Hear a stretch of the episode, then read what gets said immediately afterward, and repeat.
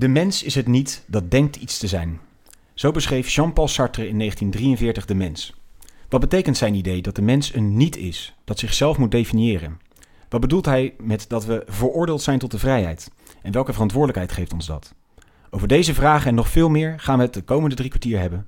De gast is Ruud Welte, de denker die centraal staat, Jean-Paul Sartre.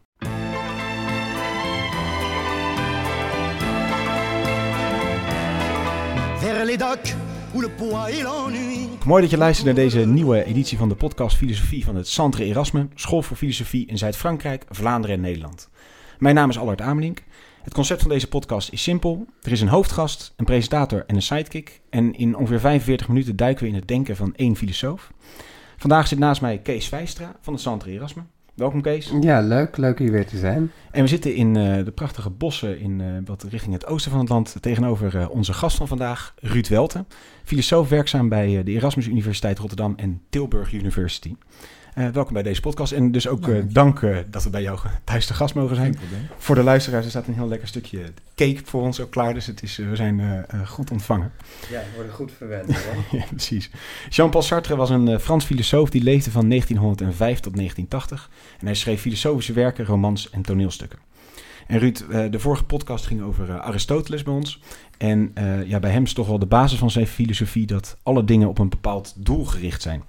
En zou je kunnen zeggen dat het denken van Sartre in zekere zin het tegenovergestelde is van het denken van Aristoteles?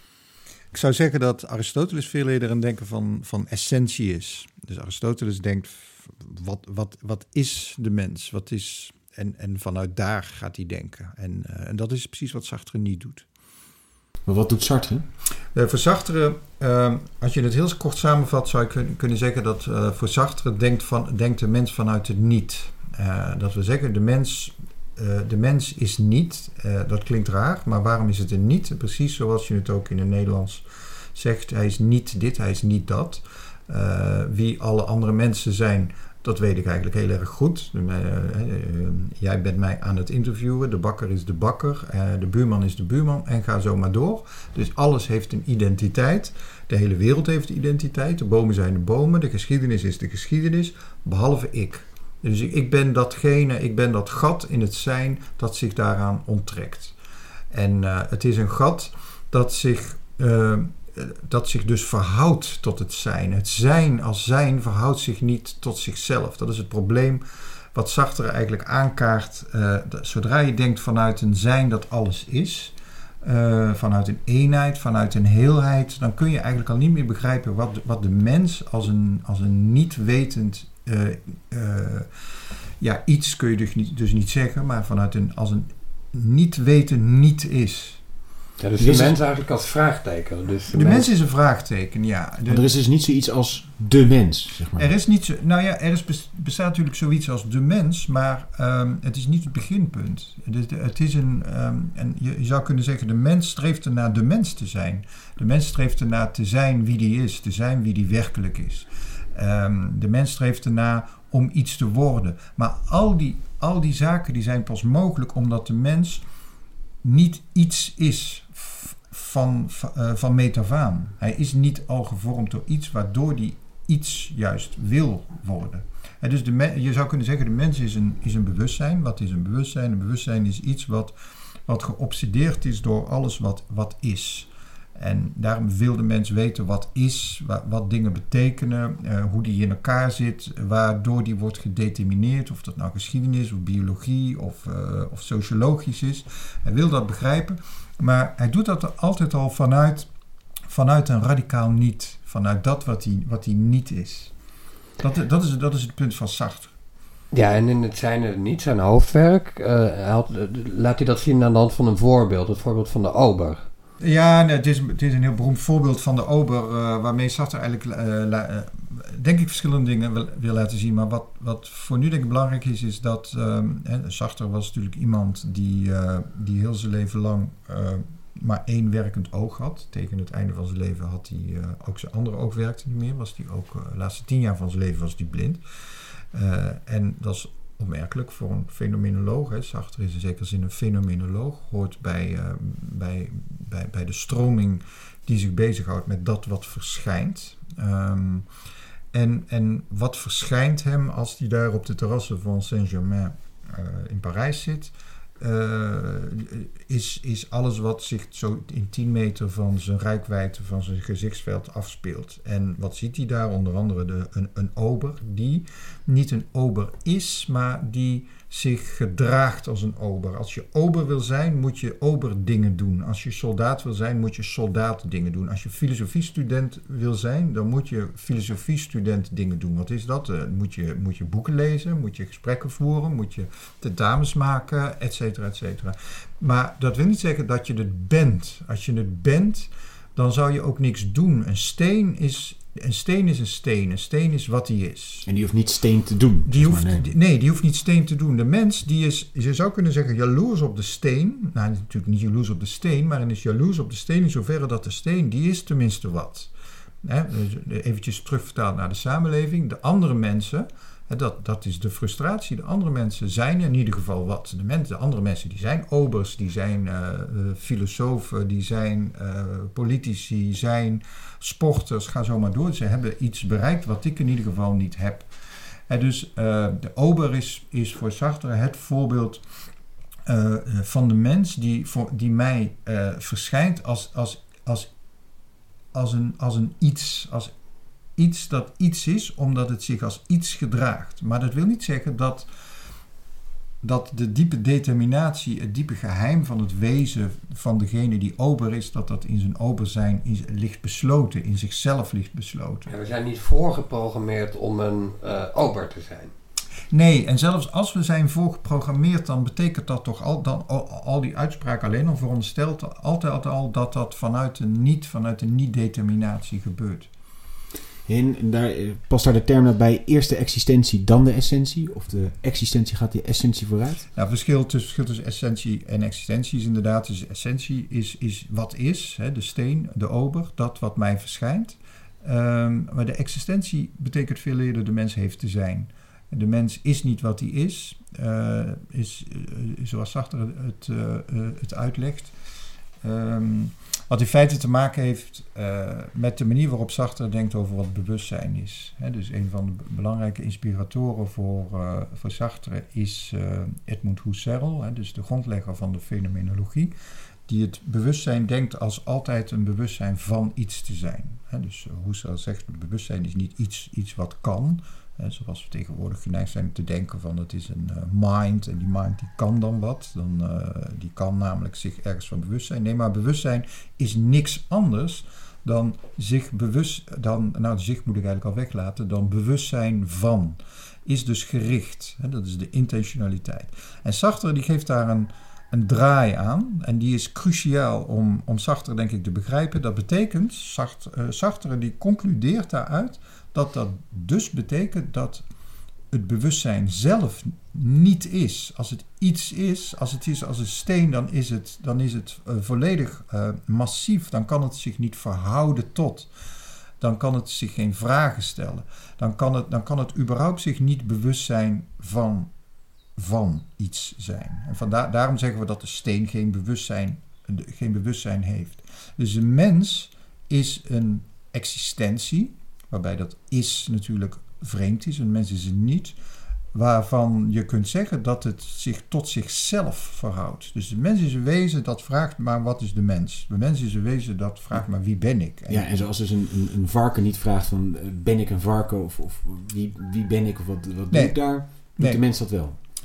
Ja, en, en, en dat, maar dat verschil is cruciaal. Want daardoor kun je eigenlijk ook niet meer spreken over de mens. Nee. Uh, je kunt over een varken spreken omdat de varken de essentie heeft van een varken. En zich waarschijnlijk niet afvraagt van. Uh, uh, althans, alle tekenen wijzen erop dat de varken niet denkt van. Nou ja, ik wil eigenlijk geen varken zijn, ik wil liever een schaap zijn. En daar ga ik me nu eens voor inzetten. En dat is nu precies wat de wat de mens wel doet. Hè? Dus de, de, ik wil niet zijn wie ik ben, ik wil, ik wil wat anders, ik wil iets bereiken, ik ga een studie doen of ik ga, weet ik veel, naar de sportschool. Ik, wil, ik, ik ben niet mijzelf. Het gaat dus om dat we onszelf moeten definiëren. In een citaat van Sartre is de mens is alleen datgene wat hij van zichzelf maakt. Ja, um, uh, dat is waar. Um, uh, maar ik denk eh, eh, het belangrijkste is dat de, dat de mens datge- alleen maar iets van zichzelf kan maken, omdat hij niet is. Als hij al iets is, kan hij niet iets van zichzelf maken. Ja. En, en daarom is, is Sartre is, eh, is een denken na de dood van God. En daar bedoel ik niet zozeer mee van, oh, dat is, we gaan niet meer naar de kerk en we geloven niet meer in God. Daar heeft het niks mee te maken.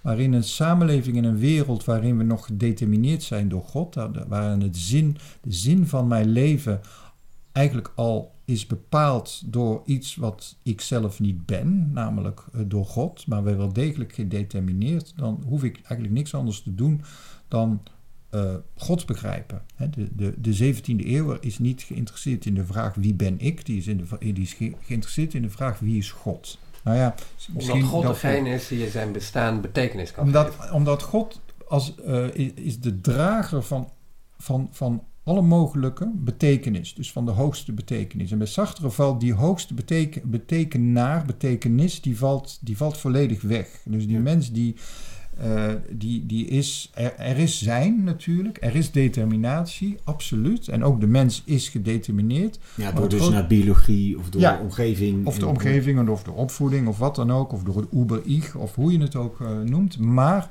de mens is, is, het, is het wezen dat zich verhoudt tot zijn determinatie. Dus, die dus niet weet wie die is. En vanuit zijn niet weten wie die is, iets wil zijn. Dus je andere manier van zeggen, die voor natuurlijk heel belangrijk is, is... Mens is niets anders dan een verlangen. En wat een verlangen om, om van dat niet iets te worden. Dat, dat kan je heel, heel makkelijk herkennen in ons gedrag in de samenleving. We willen allemaal iets, iets worden, we willen allemaal iets zijn, we willen allemaal een betekenis hebben. Maar, onszelf ontdekken ook. Wat, Onszelf wat ontdekken. veronderstel dat er een zelf is. Dat is... ja, maar vooral, we willen met onszelf samenvallen. We willen niet dat niet zijn. We willen niet, niet eh, we, we willen herkennen waardoor we gedetermineerd zijn. Ehm, en dus Sartre is inderdaad een filosoof, een filosoof van vrijheid, dat is absoluut waar. Maar eh, dat, niet dat Sartre zegt de mens is vrij. Ehm, nee, de mens is natuurlijk is een mens gedetermineerd, is de mens gedetermineerd door van alles. Maar nogmaals, hij verhoudt zich tot zijn determinatie. Hij stelt vragen aan die determinatie. Maar dat, dat, de, de mens als vrijheid, maar het zijn en het niet, eh, zijn, zijn hoofdwerk eigenlijk tot verscheen precies tijdens de Tweede Wereldoorlog, tijdens de periode dat we niet vrij waren. Dat zou net, ja, precies. Dat, dat is natuurlijk het verhaal. Oorlog maakt je onvrij. Ja, natuurlijk. En eh, ten eerste, dat is, dat is ook de reden waar- waarom Sartre eh, heel duidelijk op, op deze thematiek komt. Sartre wordt vaak gezien als een politiek denker. En, en dat zou dan de latere Sartre zijn. Maar dat zit eigenlijk al volledig in zijn filosofie. Namelijk, wat betekent het wanneer ik in een wereld leef, wanneer er een Adol- Adolf Hitler en dan vervolgens ook in Frankrijk een, een, een, een volgeling, een Pétain komt in de Vichy-regering, die het Franse volk voorhoudt van ja, het Franse volk kan maar beter gewoon goed luisteren naar deze nieuwe wereldleider. Eh, en wat voor impliciete filosofie zit daarachter? En Levinas heeft daar een hele mooie tekst over geschreven, al nog, nog voor de oorlog. Eh, die zag dat eigenlijk al heel erg goed, namelijk dat de mens is wat hij is. De Duitser is wat hij is. En de- die heeft een identiteit, die heeft een geschiedenis en daarvoor moet hij vechten, daarvoor moet hij staan. En dat zijn anderen dus ook niet dan. Nou, er vallen ook mensen duidelijk buiten. En daar vallen natuurlijk mensen buiten. Ja, eh, de- de- wat betekent identiteit? Betekent natuurlijk dat ik grenzen, dat ik Ja. grenzen ga trekken. Ja. En eh, eh, de vraag die Sartre eh, zich stelt is: ja, maar wat, betekent, wat, wat voor mensbeeld zit hierachter? Wat, wat betekent dat? En het kan toch niet zo zijn dat de mens alleen maar een determinatie is? Dus de, dat, dat is ook de reden waarom we Alleen al als je nu denkt van ja, daar ben ik het niet mee eens, dan bevestigt eigenlijk al, al precies wat Sartre zegt. Namelijk het feit dat ik me verhoud tot datgene wat mij wel of niet zou determineren.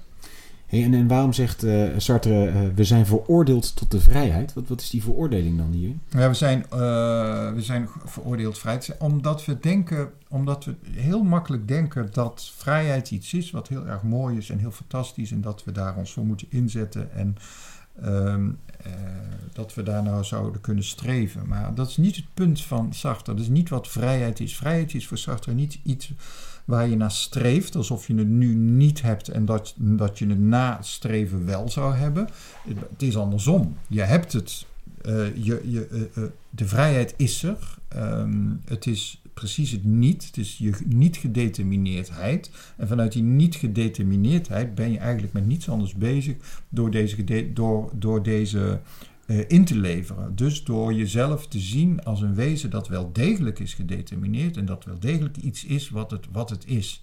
Met andere woorden, die vrijheid is iets wat we, ehm, zeker in de moderne samenleving, ehm, zo snel mogelijk van ons willen afschudden.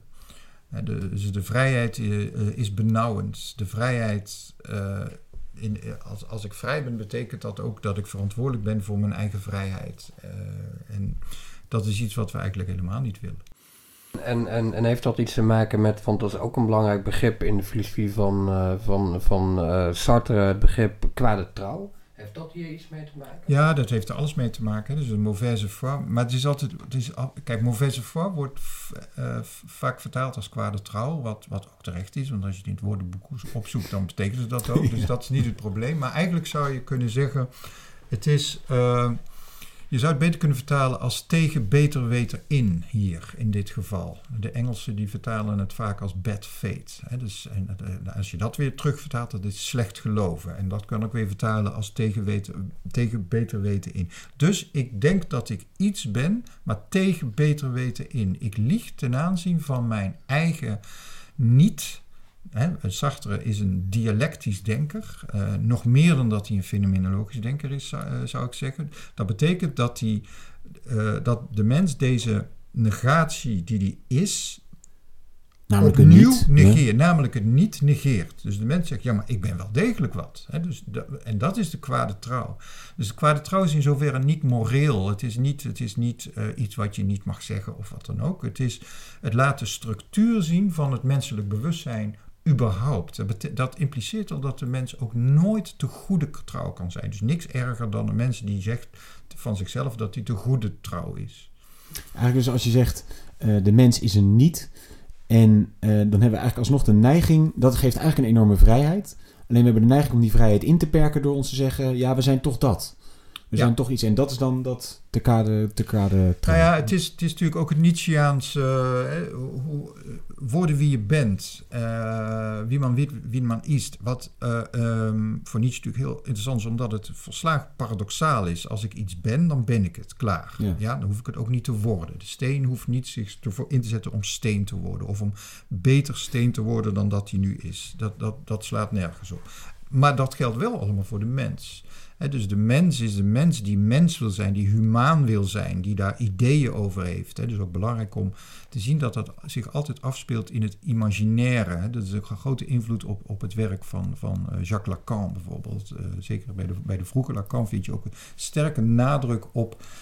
eh, De psychoanalyticus, eh, Lacan. psychoanalyticus Lacan, ja. Lacan, waar we overigens later een keer een, een- binnenkort een af- aflevering over hebben. inderdaad ook. Ja. Eh, Ja, en, dat, eh, en ik hou dat erbij omdat de mens, eh, waar, waar je ook terecht mee begon, eh, de mens is altijd een, eh, is het wezen dat zich voorstelt iets te zijn, maar niet iets is. Ja, dus waar zit de werkelijke vrijheid voor Sartre in besloten? Niet te vechten voor de vrijheid of wat dan ook, maar, maar in de erkenning dat ik niet ben. Dat, dat datgene wat ik mijzelf voorstel te zijn, dat dat ook vooral een voorstelling is.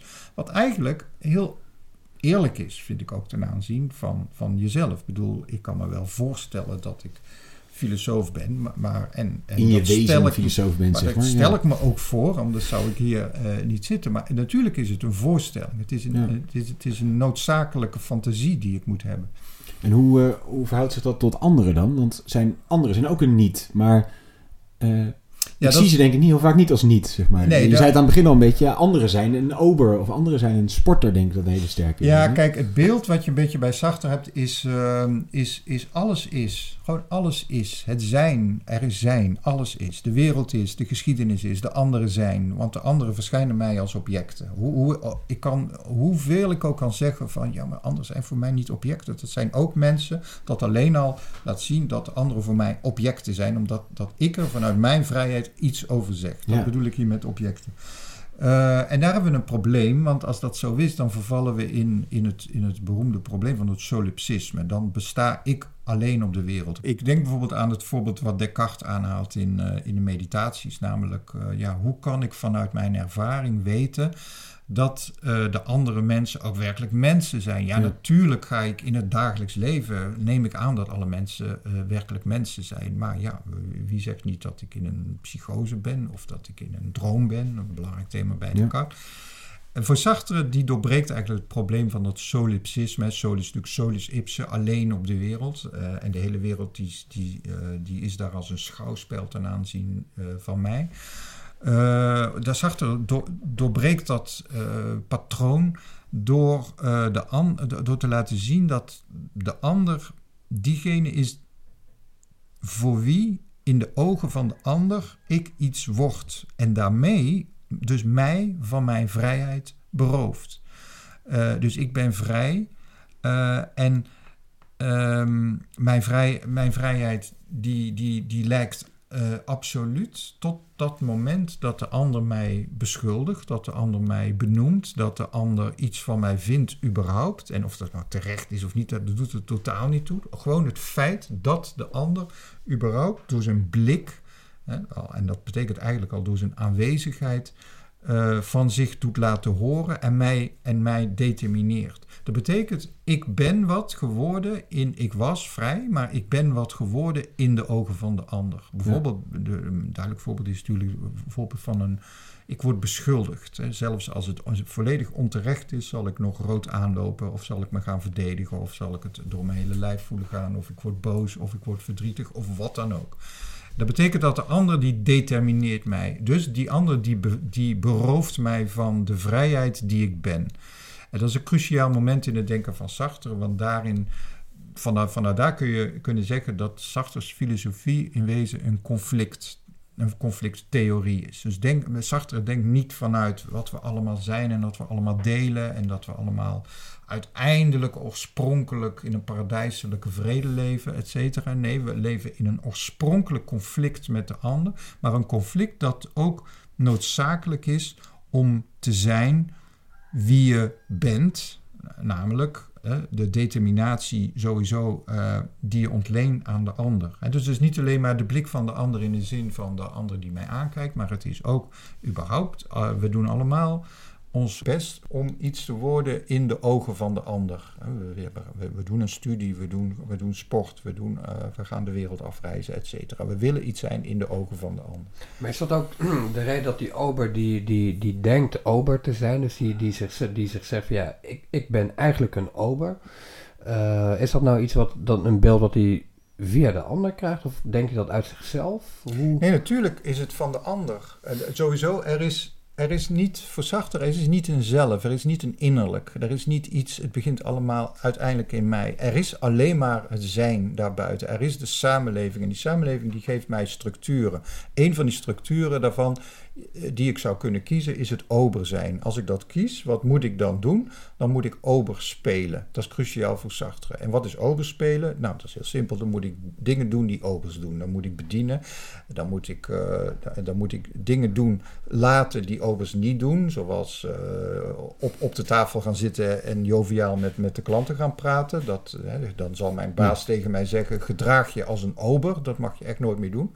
Eh, dus dat betekent, ik moet net iets te veel ober zijn om te laten zien dat ik ober ben. Ik moet het juiste pak aandoen en ga, en ga op een bepaalde manier praten, zoals ik thuis helemaal niet praat, met een, met een iets te overdreven eh, beleefdheid. Maar dat, dat kun je natuurlijk van alles zeggen. Dat kun je zeggen van het, van het man zijn, van het vrouw zijn, Ja. van het, je kan het zeggen van, eh, van elk beroep, van, van alles kun je dit zeggen. Dat betekent nooit ben ik, maar ik speel altijd noodzakelijkerwijs onvermijdelijk een rol. Eh, en die rol die, die is er al. Natuurlijk ben ik niet diep in mijn hart ober. Dat is, dat is onzinnig om dat te zeggen. Want een, de, de, het hele structuur van het ober zijn wordt mij gegeven buiten mij. Bovendien, Ja. de ober, dat is iets wat al lang bestond voordat ik werd geboren. Maar dat geldt dus niet alleen voor het ober zijn, maar eigenlijk voor alle dingen geldt het dat je... Voor dat- elke ja. identiteit die ik me aanmeet. Dus ook voor de identiteit van het Nederlander zijn. Of de identiteit. En dat is natuurlijk het probleem van onze tijd. Wij zijn geobsedeerd door identiteit. We, we, die, die vrijheid is ondraaglijk. Eh, dus we willen iets zijn. Ja, waar, waarin zie je die ondraaglijke vrijheid eh, vandaag de dag? Nou, in, ik denk, nou precies eh, wat ik zeg, het is, een, eh, obsessie voor, voor iets te zijn. Ik bedoel, elke, elke dorp en stad die moet zichzelf, of elk bedrijf moet zich, bij zichzelf nagaan wie ze zijn, waar ze voor staan, wat ze eigenlijk zijn, wat hun, wat hun bestaansrecht op de wereld is. Eh, maar elke persoon moet iets zijn, moet zich onderscheiden van anderen, wat het helemaal absurd maakt. Dus het is, het wordt een soort collectieve neurose, zou je bijna Freudiaans kunnen zeggen, om, om, te, om te zijn wie, wie je bent. Eh, kijk, de, bevrijdings van, de bevrijding van het existentialisme, van Sart- Sartre's filosofie met name, die zit erin in te begrijpen dat je niet bent. Hè, en, en dat je inderdaad een rol speelt. Maar vervolgens mag je die rol wel spelen. Hij zal niet zeggen, ja, je mag niet van jezelf zeggen dat je een ober bent. Om toch maar even de ober. Nee, nee, maar het is daarom zeg ik het is onvermijdelijk. Natuurlijk, je, je, eh, kijk, daarom is Sartre geen boeddhist. En daar, daarmee bedoel ik, eh, de, de mens is niet in wezen een niet. Eh, Want dan zou, of een niets zou je dan kunnen Want dan zou je zeggen. alsnog weer zeggen, er is toch een essentie van ja, wat de want mens dan zou je is. zeggen, ja. dat is de essentie van het, van, eh, dat is uiteindelijk de essentie van het niet, eh, dat hij ni- niks is. En er mag ook niks zijn. Maar dat is absurd. En daarom is het een dialectiek. En waarom is het een dialectiek? Omdat de mens eigenlijk vanuit dat niet verlangt iets te zijn. En dat is een structuur voor Sartre om te begrijpen wat de mens uiteindelijk is. Maar niet door de mens toe te schrijven, hij is uiteindelijk dit, hij is uiteindelijk dat. Daarom is het ook geen, eh, eh, het is geen Aristoteles, het is geen Darwin, het is eh, daarin zelfs geen Freud. Het, bij Sartre is die vrijheid ook radicaal.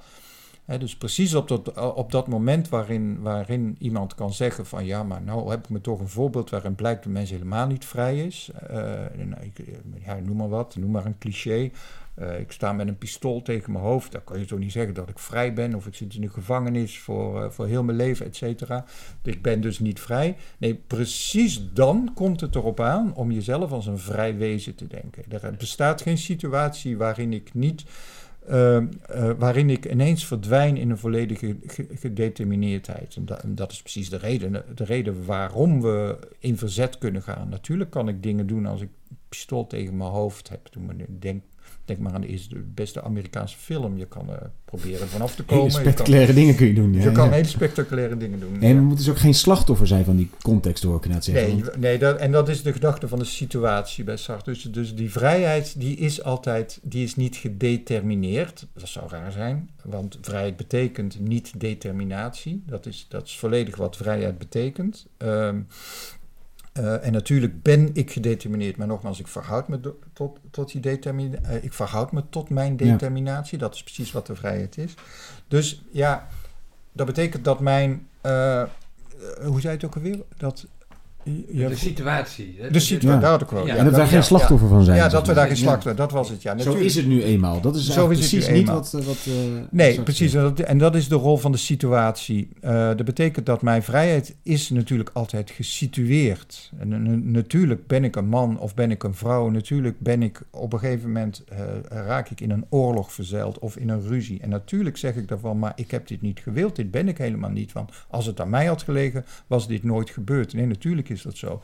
Maar de situatie is, is, is altijd mijn situatie, die onvervreemdbaar van mij is. En die vrijheid die tekent zich altijd af, daarom is Sartre geen boeddhist, die tekent zich altijd af ten aanzien van de, een concrete situatie die iets van mij vraagt. Die vraagt van wat ga ik doen? Laat ik me behandelen tegen mijn ziekte of niet?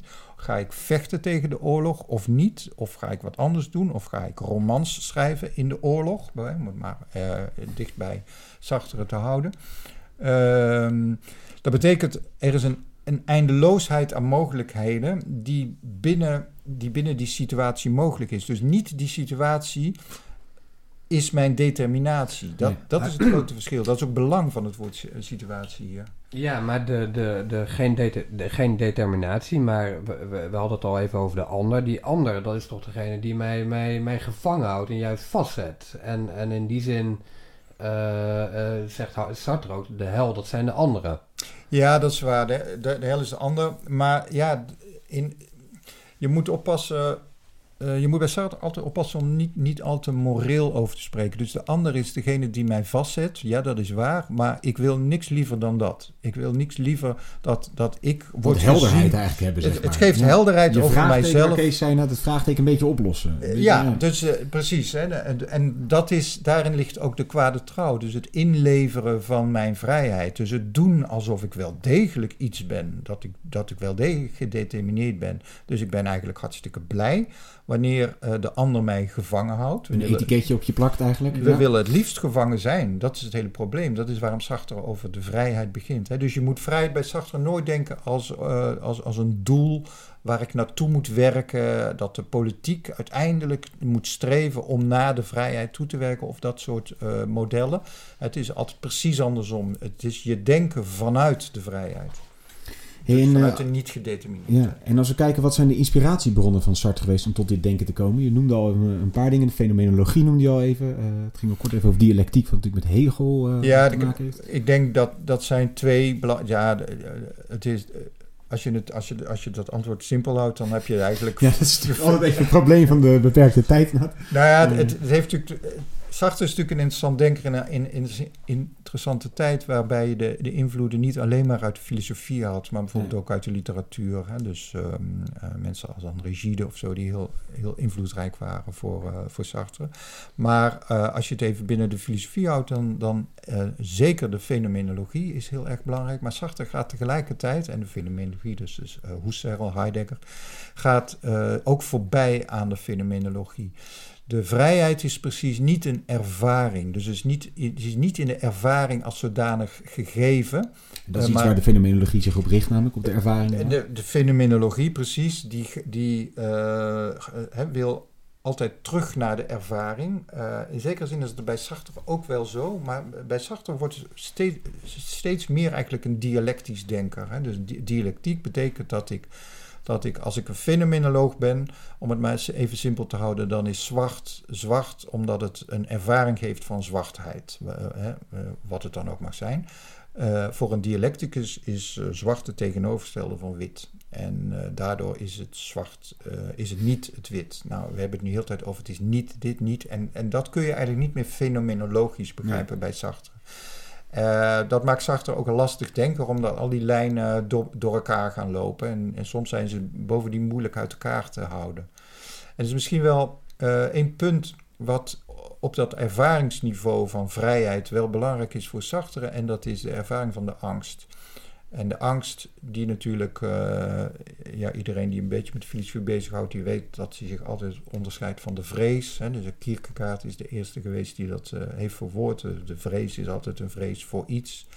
Maar de angst is een existentiële angst. Hoe hoe begrijpt Sartre dat? Ja, kun je het voorbeeld net geven van, van de berg? eh, Ja, nou, dat is, dat is een, Sartre geeft veel voorbeelden. Dat is, dat is ook het mooie van het zijn en het niet. Sartre is natuurlijk toch een literator, die kan dat ontzettend goed beschrijven. En een van de voorbeelden die hij beschrijft is eh, wanneer je langs de, over de klif van een berg loopt. Is natuurlijk zal ik de vrees hebben om erin te vallen en zorgen dat dat niet gebeurt. Dus de vrees is voor iets concreets. De vrees is concreet, Ja. is van, maar, oh, maar dit gaat me gebeuren. En gelukkig heb je vrees, hè, eh, zegt Freud ook ergens. Hè, de angst heeft een functie, want die zorgt ervoor dat ik inderdaad ja, naar beneden dicht langs het randje Ja, lopen, en dat ik niet rare dingen ga doen als ik voor een tijger sta, en, eh, eh, eh, et cetera. Eh, maar dat is, dat is nog geen angst. De angst is, is dat ene, ene kleine, misschien minuscule kleine en absoluut niet spectaculaire moment waarin ik besef dat ik er misschien zelf wel eens in zou kunnen springen. Ja, waarom zou ik erin springen? Geen idee. Eh, maar het is wel mogelijk. Het behoort wel tot mijn mogelijkheden. Als ik, als ik door niets ben gedetermineerd, dan ben ik door niets gedetermineerd en kan mij alles, kan mij alles Ja. gebeuren. En, en die vrijheid is mijn vrijheid. En, die, en dat is ook het beklemmende van de vrijheid. En die zich voordoet als op het niveau van de ervaring als angst. Dat is de dubbelheid altijd bij de angst, eh, bij Sartre. Dus eh, altijd oppassen om ja, bij Sartre te, te politiek, te ethisch gaan denken over, over vrijheid. Maar je zou toch geneigd te, te denken van ja, eh, vrijheid, eh, dat brengt ook een bepaalde verantwoordelijkheid met zich mee. We kunnen niet zomaar alles zijn en, en doen. Toch? Of denkt Sartre daar anders over? Nou, je, we, we kunnen, ja, het is lastig omdat de, eh, in zekere zin kunnen we wel degelijk alles zijn eh, en, en doen. Zoverre eh, dat in, in onze situaties zich dat aftekent. Hè. Dus wa- wa- wat de mens het liefst doet, is zo snel mogelijk de, de omtrekken van de beperkingen van zijn vrijheid gaan tekenen. Dus laten zien van, ja, ik ben inderdaad vrij, maar hier houdt het op. En, Ja. Sartre zal steeds degene zijn die je, die je precies over die grens eh, zal brengen. Eh, en dus trouwens interessant dat zijn toneelstukken, zijn literatuur, die laten steeds eigenlijk precies daar voorbeelden van zien. Eh, de verantwoordelijkheid zit in zekere zin ehm, eh, als een ver- verantwoordelijkheid voor mijn, voor mijn vrijheid. Dus denk aan, aan, denk aan het denken, denken van Simone de Beauvoir, die wat dat opzicht, niet in alle opzichten, maar in dat opzicht heel Sartreaans denkt wanneer ze haar hoofdwerk over feminisme schrijft. ehm, eh, en, en daarin eigenlijk laat zien, de vrouw. De tweede seks is dat de werk, tweede hè? seks, hè, dus de, de vrouw is, is, is hè, we denken vaak van ja, de, de- we leven in een masculine samenleving en die, die onderdrukte vrouw. En dat is dus die vrouw die is gedetermineerd en ze moet tegen die determinatie in opstand komen. Niet, hè, dus dat is niet het verhaal van Simone de Beauvoir eh, en niet dat van Sartre. Het verhaal van Simone de Beauvoir is hier eh, hoe kan ik mezelf vanuit vrijheid denken en precies niet vanuit die gedetermineerdheid. En dat, is- dat is een heel belangrijke accentverschuiving, omdat je anders blijf je inderdaad altijd in een soort slachtofferrol denken. En blijf je altijd gedetermineerd denken, wordt het altijd een denken van ressentiment, hè, eh, altijd een eh, wraak nemen op. Ehm, en inderdaad, ik heb net gezegd, het is een conflictdenken, maar het is een conflictdenken omdat eh, ik mezelf altijd vanuit een vrijheid heb te denken. En als we nu eh, kijken naar dit denken van, eh, van Sartre, je hebt net al een paar lijntjes naar het heden gedaan. Wat zijn de belangrijkste receptie geweest van Sartre? Op welke manier is die van invloed geweest op de rest van de filosofie tot nu? En, en wat zou er nu mee kunnen? Of wat, wat moeten we ermee? Nou ja, ik denk, eh, eh, om met het laatste te beginnen, ik denk dat we heel veel met Sartre kunnen. Je ziet het ook gewoon vrij concreet. De belangstelling voor Sartre neemt weer enorm toe nadat hij na het tijdens het postmodernisme lag hij er even flink uit. Eh, dat, heeft te maken, ja, het zijn vaak ook generatiezaken. in de tijd van existentialisme, zo tot in de jaren 50, was, was die zo invloedrijk dat hij niet eens geciteerd hoefde te worden. Eh, Hij was en in daarna- alles doordrongen, zeg maar. ja, zo, nou ja, en eh, op een bepaalde manier wel. En zeker ook de generatie van de Franse denkers die eh, ja, aan hun vorming deden. Ehm, op het moment dat Sartre en Beauvoir zo invloedrijk waren, maar zich later ja, meer ontpopten als structuralistisch postmo- postmoderne denkers, ehm, gingen, een, gingen een andere kant op. En dat is, dat is wel ook wel de reden dat, eh, dat Sartre lange tijd eh, niet meer werd gelezen. Hij, eigenlijk al tijdens zijn leven, tegen het einde van zijn leven gebeurde dat eigenlijk al. Eh, maar vandaag de dag zie je op het a- aantal publicaties, de aandacht voor Sartre is toch weer behoorlijk aan het toenemen. En ik denk ook voor goede, goede redenen. En en een daarvan heb ik, heb ik eigenlijk al genoemd, namelijk dat we toch in een soort, soort dwangneurotische obsessie zitten voor identiteit. eh, voor, voor wat we nu werkelijk zijn en daarmee ook het liefst ehm, vluchten in allerlei eh, wetenschappelijke modellen die ons dat kunnen laten zien, ofwel politieke modellen, ofwel eh, godsdienstige die ons aan alle kanten helemaal eh, vastzetten. En dat is precies wat we zelf willen. Hè. We, we, we- dat, Ja. dat, dat laat Sartre goed zien. We, we, we zeggen dat we vrijheid willen, we- dat, dat we onszelf zijn, dat niemand ons heeft te zeggen wat, eh, wat we moeten doen, maar aan alle kanten zetten we onszelf klem en vast. Omdat we dat namelijk willen, omdat dat ons namelijk een identiteit, dus een hoop tot rust geeft. Ja, dus voor onze tijd, de, hè, dus eh, ik kan me voorstellen dat mensen zeggen van ja, maar ik, ik, ik, wat, ik wil ook iets zijn. Wat, wat, wat, wat moet ik met, met, met deze vrijheid? Bijvoorbeeld een, iemand die dat zegt is bijvoorbeeld Wellebeck, die, die dit bekritiseert. En zegt ja, maar mensen hebben dat nodig. Die hebben een richting nodig, iets, een punt waar ze heen gaan. Ja, maar ik De denk, Franse schrijver trouwens. Ja. de Ja, moderne ja. schrijver, ja. Nee, maar ik denk niet dat je Sartre kunt lezen als. en Daarom, daarom zei ik net. eh, daarom is Sartre geen boeddhist. Van eh, je bent niet en je moet niet blijven. Je moet er niet En blijven. de bestemming van de mens ligt in zijn niet eigenlijk. Nee. Nee, nee, absoluut niet. Het is voor Sartre een theorie om een, een dialectiek om te laten zien, om de, om de mensen te kunnen begrijpen. En het is een ongemakkelijke uh, filosofie, omdat, omdat hij niet vanuit een, een mooi holistisch, uh, vreedzaam model denkt. Wat we veel liever zouden doen, waar we, waar we zo sympathie voor zouden he, uh, hebben wanneer we dat soort verhalen horen. Maar hij doet precies het tegenovergestelde. Hè. Dus hij, hij begint juist vanuit dat conflict te denken. En, en, en precies vanuit daar laat hij zien dat we inderdaad in ons leven onvermijdelijk allemaal iets doen, iets willen worden, iets willen zijn, uh, willen kennen. Um, en natuurlijk is dat zo, maar altijd al vanuit dat niet. De, en, en dus ik zou willen betwijfelen of, dat, um, of je bij uh, überhaupt kunt spreken over dat, dat hij ooit zou zeggen van maar je moet niet zijn en je moet dat blijven.